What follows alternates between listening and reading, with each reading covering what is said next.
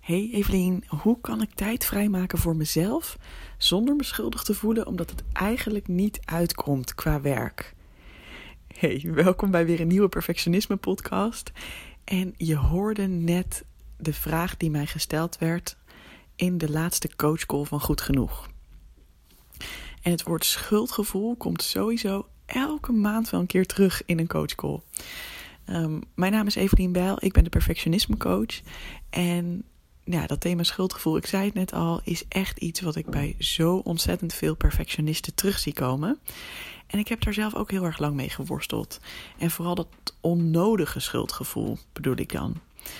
En een heel goed voorbeeld van een situatie waarin dat ontzettend duidelijk was wat voor invloed dat ook op mijn leven had, is dat ik uh, zelf in Utrecht woonde. Dat, is, uh, dat was ergens begin 2011 uh, tot 2012. En um, ik was toen net vanuit Leiden, waar ik gestudeerd had, verhuisd naar Utrecht om te gaan werken. En in die tijd was ik gewoon nogal geswompt door het werk. Dus ik was zo onder de indruk van alles wat ik daar moest doen en hoe goed ik het allemaal wilde doen, dat ik vrij weinig energie over had om ook nog mijn vrienden te zien. Dus dat, dat schoot er gewoon een beetje bij in. Mijn vrienden woonden voornamelijk nog in Leiden. Um, dus ja, ik had daar gewoon niet altijd heel veel contact mee. En ik heb me daar zo vaak schuldig over gevoeld. Dat er echt ook gekke situaties ontstonden. En misschien heb je me dit verhaal al wel een keer horen, horen vertellen hoor. Maar ja, het is gewoon een heel mooi tekenend verhaal voor hoe schuldig ik me voelde. Want er waren bijvoorbeeld twee van mijn beste vriendinnen. Eh, die ik al een hele tijd niet gezien had. En op een gegeven moment dacht ik: Weet je wat, ik ga ze weer eens een mailtje sturen om te vragen of ze af willen spreken. Nou, zo gezegd, zo gedaan. Maar ik had geen kreeg geen antwoord diezelfde dag. Nou, dat was prima. Dat kan natuurlijk even duren. Een dag later had ik nog steeds niks gehoord. En ging maar verder en verder. En in mijn hoofd liep deze situatie helemaal op. En dacht ik, ja, zie je wel. Zie je wel, ik ben ook een slechte vriendin. Ze willen mij helemaal niet meer spreken. Nou, en zeker toen ik na een week of twee nog steeds geen reactie had, kun je je misschien voorstellen wat voor doemscenario's er in mijn hoofd zaten vanuit dat schuldgevoel. Want ik had dus al de overtuiging dat ik uh, ze in de steek gelaten had, er niet genoeg voor ze geweest was en dat dit mijn verdiende loon was. Uiteindelijk bleek het helemaal niet zo te zijn, want uh, de een was op vakantie en de ander, nou, die had volgens mij die mail niet gehad of zo. Um, dus eigenlijk sloeg datgene wat er in mijn hoofd zat helemaal nergens op. En dat is precies het soort schuldgevoel wat ik bij veel perfectionisten zie. En het kan dus inderdaad zijn in vriendschappen, dat kan ook zijn in werk. Het kan zijn dat je heel erg nadenkt over: oh nee, wat als ik deze keuze maak? Wat vinden mensen dan van mij? En in deze podcast neem ik je graag mee door wat zijn hier nou de oorzaken van en hoe kun je hier nou anders mee omgaan? Want het kan zoveel tijd en energie van je wegvreten. Als je dat herkent trouwens, laat het me zeker even weten. Ik vind het altijd leuk om dat op Instagram te horen. Uh, zoek even de post die over deze podcast gaat, over onnodig schuldgevoel en dan laat, laat het even weten. Want dan weet ik ook van, oh ja, er zijn inderdaad nog meer mensen die dit herkennen. Alright, maar wat is nou de oorzaak? Wat, hoe komt het nou dat zoveel perfectionisten last hebben van dat onnodige schuldgevoel? Nou, ik zie er eigenlijk drie oorzaken voor. Uh, allereerst, perfectionisme zie ik als dat je als basisgevoel eigenlijk hebt dat je niet goed genoeg bent. En als je dat als basisgevoel hebt, dan zie je vervolgens in de wereld om je heen alles als bewijs van deze overtuiging. Nou, misschien klinkt dat nog wat abstract, maar wat ik daarmee bedoel is, als jij voelt, hè, bang bent dat jij niet goed genoeg bent en um, ja, je, je wil een afspraak afzeggen met een vriendin, of um, je doet iets op je werk voor jezelf, bijvoorbeeld een keertje nee zeggen of hè, een keertje vrij nemen of wat dan ook, dan hoeft iemand maar. Uh, eigenlijk, eigenlijk hoef je dan nog niet eens reacties van anderen te krijgen om al te denken: oh god, dit is weer, dit is vast niet oké. Wat zullen mensen hier wel niet van vinden? Hè, terwijl als jij lekker uh, jezelf verzekerd voelt en je gewoon oké voelt, dan is het veel makkelijker om die keuzes te maken en om die ruimte te nemen zonder daar een schuldgevoel aan over te houden. Dus dat zit al ergens in dat hè, je begint al een soort van op min 10 in je, in je buik, in je basisgevoel over jezelf. En daardoor, wat er ook gebeurt, hoe legitiem jouw keuzes misschien ook zijn, uh, zal je toch veel sneller het idee hebben dat jouw keuzes niet goed zijn en dat mensen er een oordeel over zullen hebben. Nou, dat zie ik dus als eerste reden dat veel perfectionisten schuldgevoel ervaren. En dan ook echt overdreven schuldgevoel en onnodig schuldgevoel. Een tweede reden die ik hiervoor zie is dat heel veel perfectionisten zijn hoogsensitief. Uh, ik uh, steek hier ook even mijn hand op. Dit is iets wat ik zelf ook absoluut heb. Um, en wat betekent dat? Als jij hoogsensitief bent, dan ben jij extra gevoelig voor wat andere mensen voelen en nodig hebben. En je bent er ook heel goed in om dat meteen uh, aan te voelen of te zien aan iemand van hey, hoe is dit voor diegene? De kleinste gezichtsuitdrukkingen kun jij waarnemen. En je bent vaak ook heel goed in het innemen van standpunten uh, voor de ander. van de ander. Dus je kan heel goed je verplaatsen in: oh god, als ik nu deze actie doe, hoe vindt die ander dat dan? Of wat voelt die ander daar dan bij?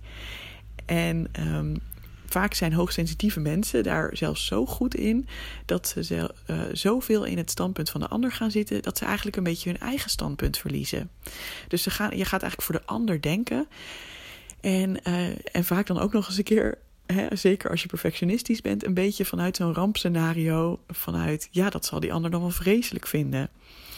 Uh, bijvoorbeeld, um, ik meld muziek. Nou, dan vinden andere mensen mij vast lui. Of dan voelen andere mensen zich vast in de steek gelaten omdat ik hen het werk nu laat doen. of nou ja, dat soort zaken. En ik ga zo meteen nog wat meer tips geven. Maar in ieder geval een heel mooi uh, resource hiervoor vind ik het boek van Saskia Kleisen. Kleisen schrijf je K-L-A-A-Y-S-E-N. Ik heb het de laatste tijd veel over haar. Um, zij heeft een boek geschreven over hoogsensitiviteit, maar ook weer over um, ja, hoe je ook onderprikkeld kan zijn. Nou, daar hebben we het nu niet per se over. Maar zij heeft het ook over deze shift van waarom je als hoogsensitief persoon vaak uh, ja, een soort van te veel in het standpunt van die ander gaat zitten. En haar boek heet Prikkels bijten niet. Dus dat is misschien interessant als jij hier jezelf in herkent als hoogsensitieve perfectionist. En een derde oorzaak, en de laatste ook die ik uh, voor nu wil bespreken, waarom veel perfectionisten zoveel last hebben van schuldgevoel, is dat, uh, en dat geldt vooral ook voor jou als jij een vrouw bent, is dat we als vrouwen hebben geleerd door de, door de evolutie heen dat we er voor anderen moeten zijn. We moeten aardig zijn. Want als wij niet aardig gevonden worden en als wij niet alles doen om erbij te horen, dan worden we voor ons gevoel uit de gemeenschap verstoten. En dat kunnen wij niet aan. Nou, misschien klinkt dit wederom een beetje dat je denkt: waar komt dit vandaan? En dit had ik zelf ook. Ik las dit voor het eerst in het boek uh, van Tara Moore. En Moore schrijf je M-O-H-R. Dat boek heet Playing Big. Nou, dat is ook een absolute aanrader. Je vindt ook een linkje op mijn website, doelgerichtecoaching.nl. En dan uh, klik je door naar tips en dan naar boekentips. Daar vind je een linkje dat je het rechtstreeks uh, kan bestellen ja, echt, echt een fantastisch boek. Want dat daagt je ook echt uit om wat groter te durven denken en meer lef te durven hebben. Ook al vind je dat nu nog heel spannend. en dit was echt een boek dat mij onder andere uh, ja, dat ervoor zorgde dat ik voor mezelf ben begonnen. Dat ik dat aandurfde. Want wat zegt zij? Zij zegt dus van ja, vroeger, denk maar hè, aan tot zeg maar een jaar of honderd geleden, of misschien nog wel recenter hadden vrouwen niet de vrijheid en de autonomie die we tegenwoordig hebben. Wij zijn altijd afhankelijk geweest van mannen en ook van anderen om te kunnen overleven. Bijvoorbeeld heel lang mochten vrouwen geen, of, mochten vrouwen geen betaald werk doen of ze deden het niet. we hadden geen stemrecht. Eigenlijk waren wij altijd in die ondergeschikte positie uh, van ja, jij zorgt voor het gezin. Jij zorgt ervoor dat iedereen het naar zijn zin heeft. Jij bent degene die de harmonie bewaakt in de tribe, weet je wel? En dat maakt ook dat je dus als vrouw echt in je genen overgedragen hebt gekregen dat het heel belangrijk is dat anderen jou oké vinden. Want jij kon vroeger niet als vrouw gewoon een beetje keuzes maken die jij zelf fijn vond, hè? die misschien voor anderen niet direct heel fijn waren. Want als mensen jou net iets te vaak eigenwijs vonden of eigenzinnig of niet oké, ja, nou hoppa, ga maar weg, zoek het maar in je eentje uit en dat overleeft hij gewoon niet. Dus dit is waarom we soms letterlijk bijna een soort van doodsangst ervaren in sociale situaties waarin wij onze grenzen aangeven en waarin wij keuzes maken voor onszelf. Bijvoorbeeld door vrij te nemen als we eigenlijk het idee hebben van, oh, maar kan dat eigenlijk wel met mijn werk? Mag dat eigenlijk wel? Dus dat is ook een hele belangrijke oorzaak. Vind je het gek? Weet je, we hebben ze pas echt zo recent um, de vrijheden die we nu hebben. En nog steeds niet overal op de wereld natuurlijk. Dus dat is ook een hele belangrijke oorzaak dat het niet zo gek is dat je je zo vaak schuldig kan voelen als jij een keuze maakt voor jezelf. Die een beetje ingaat tegen wat misschien de rest van de maatschappij van jou verwacht. Alright, drie belangrijke oorzaken. Maar hoe ga je er nou mee om? Nou, allereerst is het heel belangrijk om te weten dat dit niet in één keer weggaat. Dat schuldgevoel, dat heb je jarenlang op die manier een soort van opgebouwd.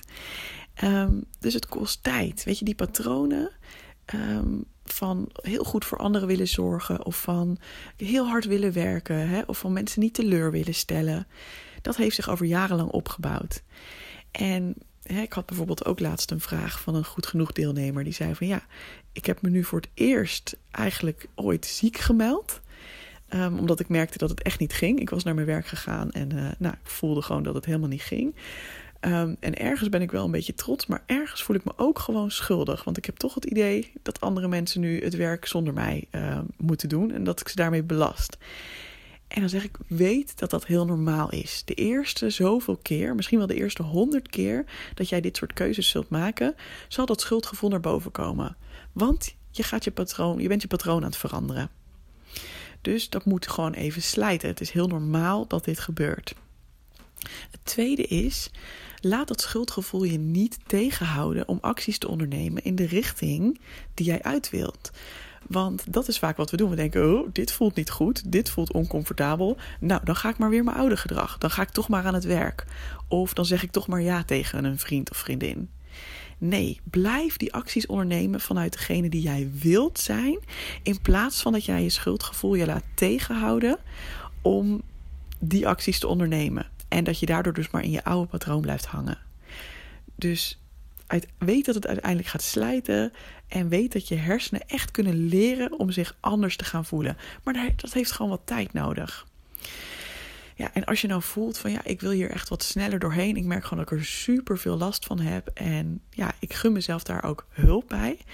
Um, schakel dan hulp in van een coach of bijvoorbeeld door mee te doen en goed genoeg. Uh, om die onderliggende overtuigingen uit te gaan dagen. En die onderliggende overtuigingen, daar hoor je me ook vaker over. Dat zijn die dingen als: ik ben geen goede vriendin als ik die afspraak afzeg. Of mijn collega's vinden me niet goed genoeg als ik me ziek meld. Weet dus dat daar hulp voor beschikbaar is om daar beter, sneller, makkelijker mee te dealen. Er zijn gewoon tools voor beschikbaar. En een hele belangrijke tool daarin ook, die ik je alvast gewoon hier gratis wil geven, is zoek ook steun bij mensen die al wel geloven wat jij graag wil geloven.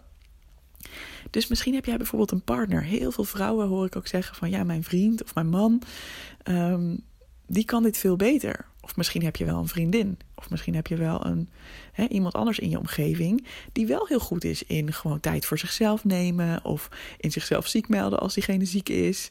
Hè, iemand die er gewoon wat relaxter in staat en die niet dat schuldgevoel heeft. Of in ieder geval die ook niet vindt dat dat schuldgevoel nodig is. Hoe fijn als jij zo iemand in jouw omgeving kan identificeren. En dat je dan aan diegene ook kan uitleggen op zo'n moment dat je je schuldig voelt van hé, hey, dit is hoe ik me voel.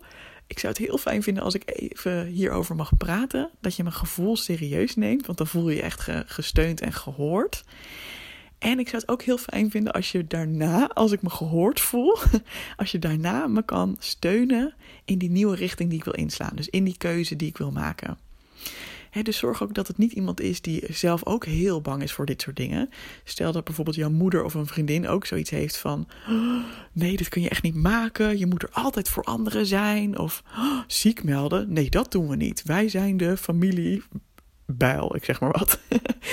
En wij melden ons nooit ziek. Nou, weet je, als, als iemand zelf nog zo dat soort overtuigingen heeft, zoek dan daar niet de steun voor jouw nieuwe keuze. Want dan word je alleen maar bevestigd in dat het spannend is en in dat het eigenlijk niet mag. Maar zoek dus iemand die, waarvan je weet dat diegene jou echt zal steunen en zal zeggen: Weet je, je hebt helemaal gelijk. Je moet nu ook gewoon lekker tijd voor jezelf nemen. Dat is ook gewoon belangrijk.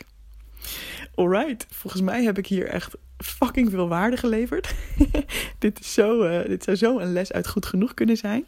Dus laat even op Instagram weten. Hoe deal jij met schuldgevoelens? Herken je iets uit deze, podcast? Heb je een tip waarvan je denkt: ja, Evelien, daar ga ik lekker mee aan de slag? Dat zou ik echt super leuk vinden. En ook inderdaad, als jij zelf ideeën hebt van hé, hey, maar dit is weer een ander perspectief erop. Of um, dit is hoe ik ermee omga, daar sta ik ontzettend voor open. Want daar ben ik altijd onwijs nieuwsgierig naar. Dus nogmaals, zoek even op Instagram. Ehm, ik heet daar Evelien underscore Bijl. Zoek eventjes naar de post die hier over dit uh, onnodige schuldgevoel gaat. En deel even jouw verhaal of jouw tip. Dat zou ik echt heel leuk vinden. Hele fijne dag en graag tot de volgende podcast. Hey, vond je deze podcast te gek? Check dan zeker even mijn online programma Goed Genoeg, speciaal voor perfectionisten. Want heel eerlijk, in je eentje kun je ook een heel eind komen met het loslaten van je perfectionisme. Maar als je meedoet aan dit programma, heb je alle tools in handen om veel sneller deze ontwikkeling door te maken. Ga naar doelgerichtecoaching.nl/slash goed genoeg en wie weet zie ik je binnenkort.